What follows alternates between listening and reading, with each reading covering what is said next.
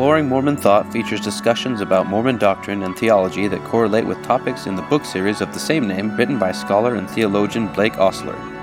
Find us online at exploringmormonthought.com and facebook.com forward slash exploring Mormon thought.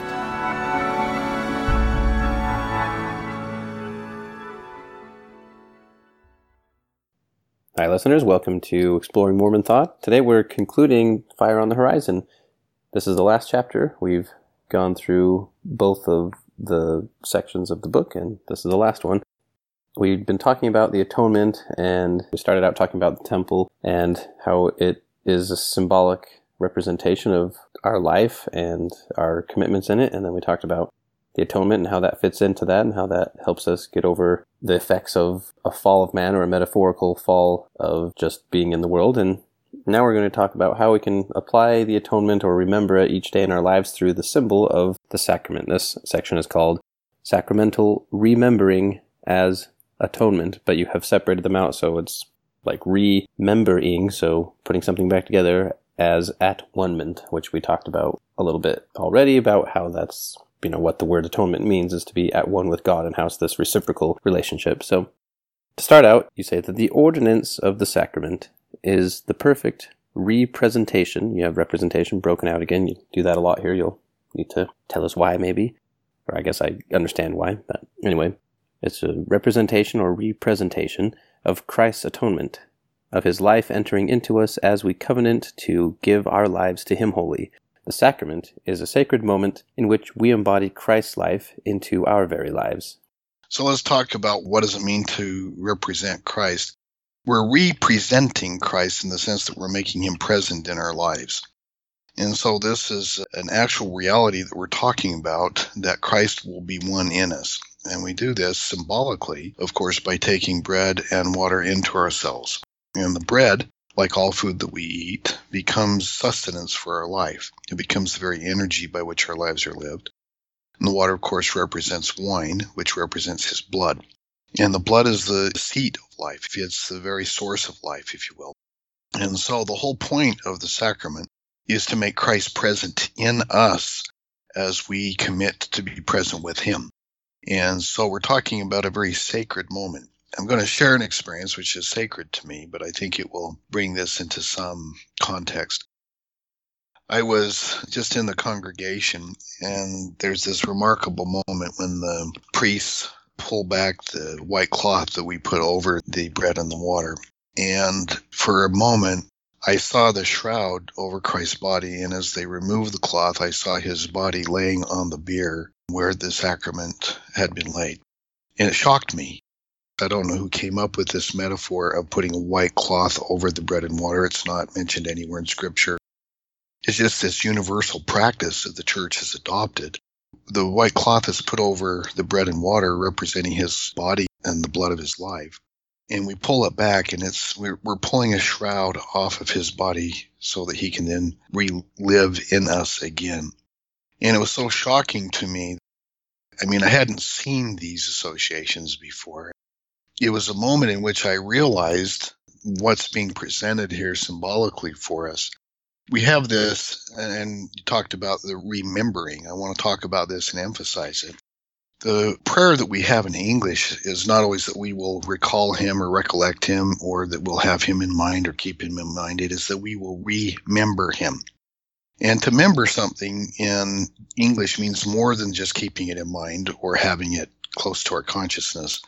When we remember something, we do that in our memory by taking and putting the memories back together. But because of the association with the body of Christ, as Paul talked about it, and the church is the body of Christ, and what we are doing is remembering the body of Christ among the congregation that sits there. And so we all represent the body of Christ and we have need of each other, but we're making Christ present in this community by remembering him among us. And so we become, as a community, Christ reconstituted we are now Christ through the sacrament. The whole point is that we now are carrying on the work that he had done. We now become the love that he would have given. We now become the life that he was living, and his life is present in the congregation as a whole. So when we remember him, we not only put him together in our lives individually, but we do it as a congregation to become the members of Christ's body as a congregation. That's why the sacrament can never be done all alone. It is necessarily a communal ordinance. And the reason it's necessarily communal ordinance is, is that we have to have somebody to bless it, and there has to be somebody to receive. You can't do it for yourself. But more importantly, it's when we include everybody within our community to be remembered so that we become one body. And this is important because being one body, in a sense, is what Zion is all about. So there's a lot going on in the sacramental symbolism that I think often people don't, it, just doesn't occur to them how remarkable all of these associations are. So that we are becoming Christ re embodied, we are becoming the body of Christ in our community to be his works, to be his life, to be his love, and to love one another. And all of this is happening in, and being represented in the simple ceremony. I also want to say something else. We'll get to the very words of this ordinance in just a second. But what Christ did in his Last Supper, in breaking the bread and giving it to his disciples and then giving the wine to his disciples, is the best attested event in the entire life of Christ. All four Gospels agree on it. They essentially agree without contradiction about what was said, how it was done, who was present, what the meaning was. And so this is the moment in Christian history that is such a focal point that it's the one thing that every single writing in Christian history agrees upon. And, and there's not a real question as to whether it actually occurred. Christ, the night before he was taken and nailed to a Roman cross, went through this sacramental remembering, asking his disciples in that moment to remember him. And he didn't mean just to keep him in mind, to do it in remembrance of his blood and his body, his disciples after that night were going to be him. They were the ones that were going to move his message and his life forward. And so it is so sacred. And every Sunday we do this. It's so incredibly amazing that we have this blessing in our lives and that we have this grace in our lives given to us. You know, there's so much more going on than meets the eye. We can do this just sitting there, you know, looking at our iPhones and forgetting that something really remarkable is happening or we can be present with it and allow Christ to be present with us. And in that moment, to allow that moment where Christ gave this bread and, and wine to his disciples to be present to us again, because that's exactly the intention of what is going on. That brings to mind, I think this was at the Last Supper, correct me if I'm wrong, but when Christ gave the command to his disciples before his crucifixion, he says, As I have loved you, love one another. It's in John 14, and it's part of the instructions that Christ Christ has been talking to the world, and a lot has been hidden. But beginning in John 14 through 17, the inner secrets of Christ's ministry are then disclosed, and this is where he takes his disciples to himself. That is exactly where it occurs. It is kind of the discourse in preparation for this sacramental moment. And what do we mean by sacramental? We mean this is a sacred moment. What does it mean to be sacred? It means it's apart from everyday mundane life. This is something that has eternal significance in this moment. Yeah, and I mean, I read it or heard it or something like that, but someone just said something that kind of struck me that I didn't really think about it before. But when he says, "As I have loved you, love one another," and often, you know, we interpret that to mean like, "Because I have loved you, love one another." But really, what he's saying is, "In the way that I have loved you, that's how you should love one another." And I just thought, like, "Oh, okay, that's that's interesting." It's not just because I love you, you should love other people. It's, please love other people the way that I have shown you love.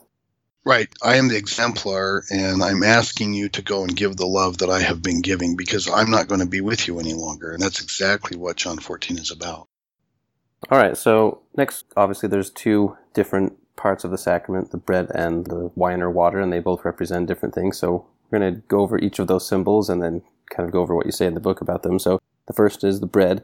And I just wrote, I mean, there's a lot in there, so you can expound, but I just wrote this part from it. He said, The bread eaten in this sacred moment is the very food that becomes our bodies, the sustenance that nourishes us, and the energy by which we carry on our life's activities. And this is a symbol for Christ's body, and we're taking it into us. So, on specifically the bread symbol, what more do you have to add about that? Well, remember that in John, Christ is the bread of life. And so what he's sharing with us in the sacrament is this bread of life. Remember that the bread does, in fact, sustain us, it, you know, like food does. It's amazing that our bodies can take and convert what we eat into energy. But this is symbolically giving us the energy of Christ's life to be in us. And so we're taking him into us as the sustenance of our life. We're taking him into us to give us the energy by which we live our lives. And so it's a very potent symbol and symbolic meaning that Christ is now living as the energy of our lives within us. And this is not a metaphor that Christ lives within us. This is a reality. All right. And then as for the water, Jesus said, This cup, the one that had the wine in it, he holds up, is the New Testament of my blood, which was shed for you. That's from Luke 22, verse 20. So you, you comment that the blood is the seed of life, and he is asking us to take his very life into us. The blood is a testament, in other words, a testimony or a new covenant. And so, especially in the ancient world, the context where Christ would have been saying this, the blood they saw not as just, you know, like the liquid that carries the nutrients to your body. It's the very force of life, you know, because they're like, well, you stab someone and out comes this red stuff. And then if they don't have the red stuff, they're dead. So, like, this is life. Right. They were vitalists. And what that means is that the power of life, the energy of life, is in the blood itself. So if you have blood in you, it's the magic substance that makes it so that you're a living soul as opposed to something that's dead. And so remember, they were giving animal sacrifices that represented the life of the animal, but it also represented the divine life to which the blood was being given. So when they did a sacrifice, the priest would then take and sprinkle the blood of the animal on the altar. And that was the act of atonement, was the sprinkling of blood on the altar. That's what the word kofar was meant to represent, kofar meaning atonement in Hebrew. And so the blood has this special meaning that Christ's life is now taken up abode in us. And so when Christ speaks in John repeatedly that he will take up his abode or his house, the very resident, he'll take up residence in us. And this, again, is not merely a metaphor. When we become Christian, the very energy of his life, the very energy of everything that he is, enters into us as a new energy. We feel it, we live it. This is a lived reality. We find the vitalism, the power that goes with this when we're in the Spirit in Christ. And that's what it means to be in Christ and Christ to be in us. And as I've commented before, the difference between a Christian and a non Christian is a significant one. Christ has taken up abode within the Christian. The Christian now lives a life where the light of Christ is manifest in the countenance of the Christian because Christ is present in the countenance of that Christian. When one looks at us, they may see the light of Christ and the countenance of Christ in us. And our challenge is to see the countenance of Christ in all people and to share it so that the light of Christ is abundantly shed among all. And then you give the metaphor. So the last part, when which is in both prayers, is the promise that He gives back to us. So it's saying, you know, you do this, take this water, take this bread, keep the commandments, so that they, meaning us, will have His Spirit to be with them, to be with us. So it's another word for spirit in Jesus' day would be breath or the the very air that you breathe. And if you kind of expound on that breath metaphor. Sure. In Hebrew, the word for both breath and wind is ruach.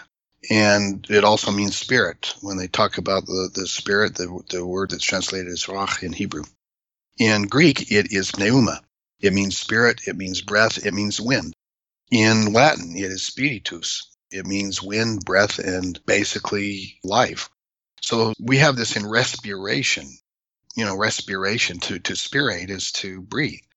What it means is that the spirit is itself this divine life that is now in us. And so when we have the spirit to be with us, it, the prayer doesn't say the Holy Ghost. It's his spirit, meaning Christ's spirit that will be in us. A lot of people say, well, we're going to have the Holy Ghost with us all the time. That's not what's being said at all. What is being said is that the very life that is lived by Christ will be in us and we will breathe it as our very life.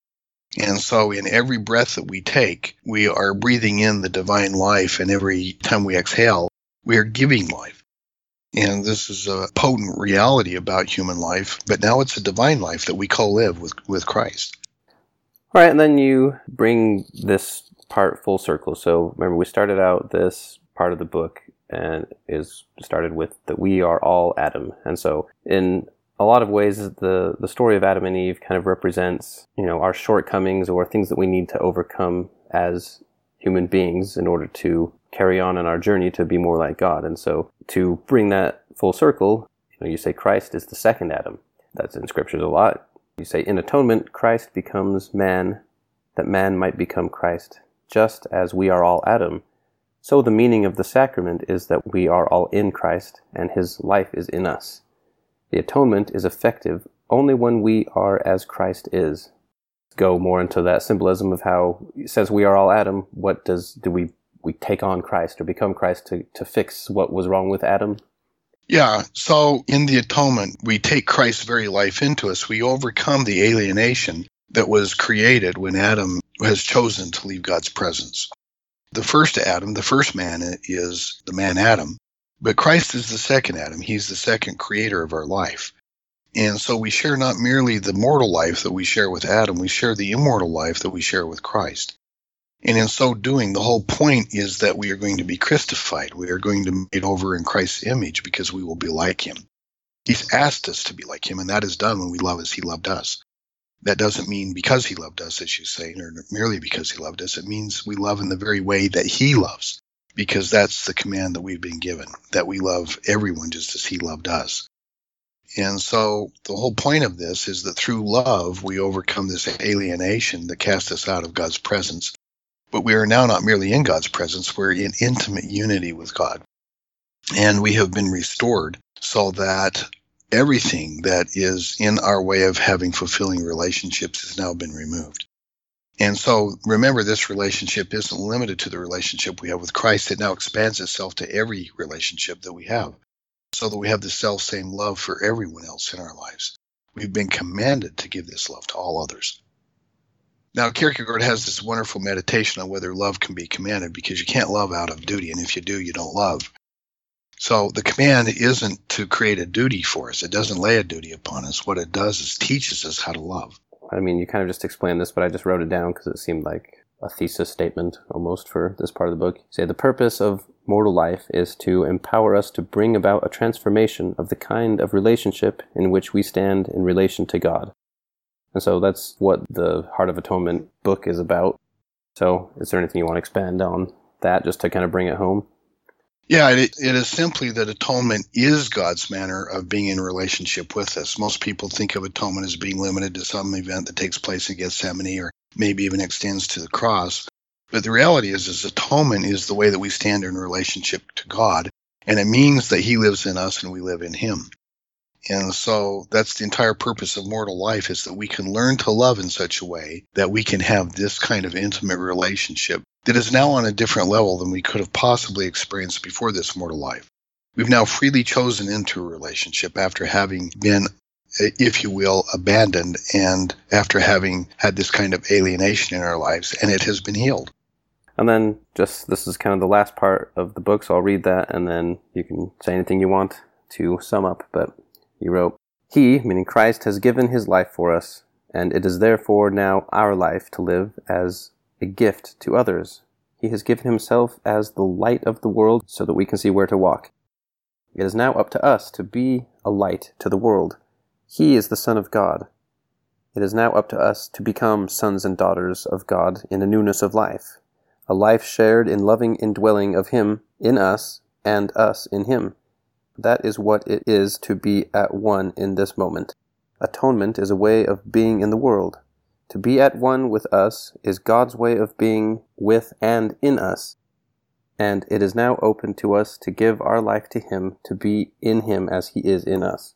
I don't think I could have said it better myself. I think that's a good summation.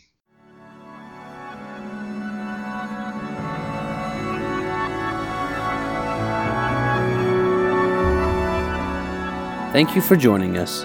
To support the podcast, donate at exploringmormonthought.com. Follow us on facebook.com forward slash exploring Mormon Thought.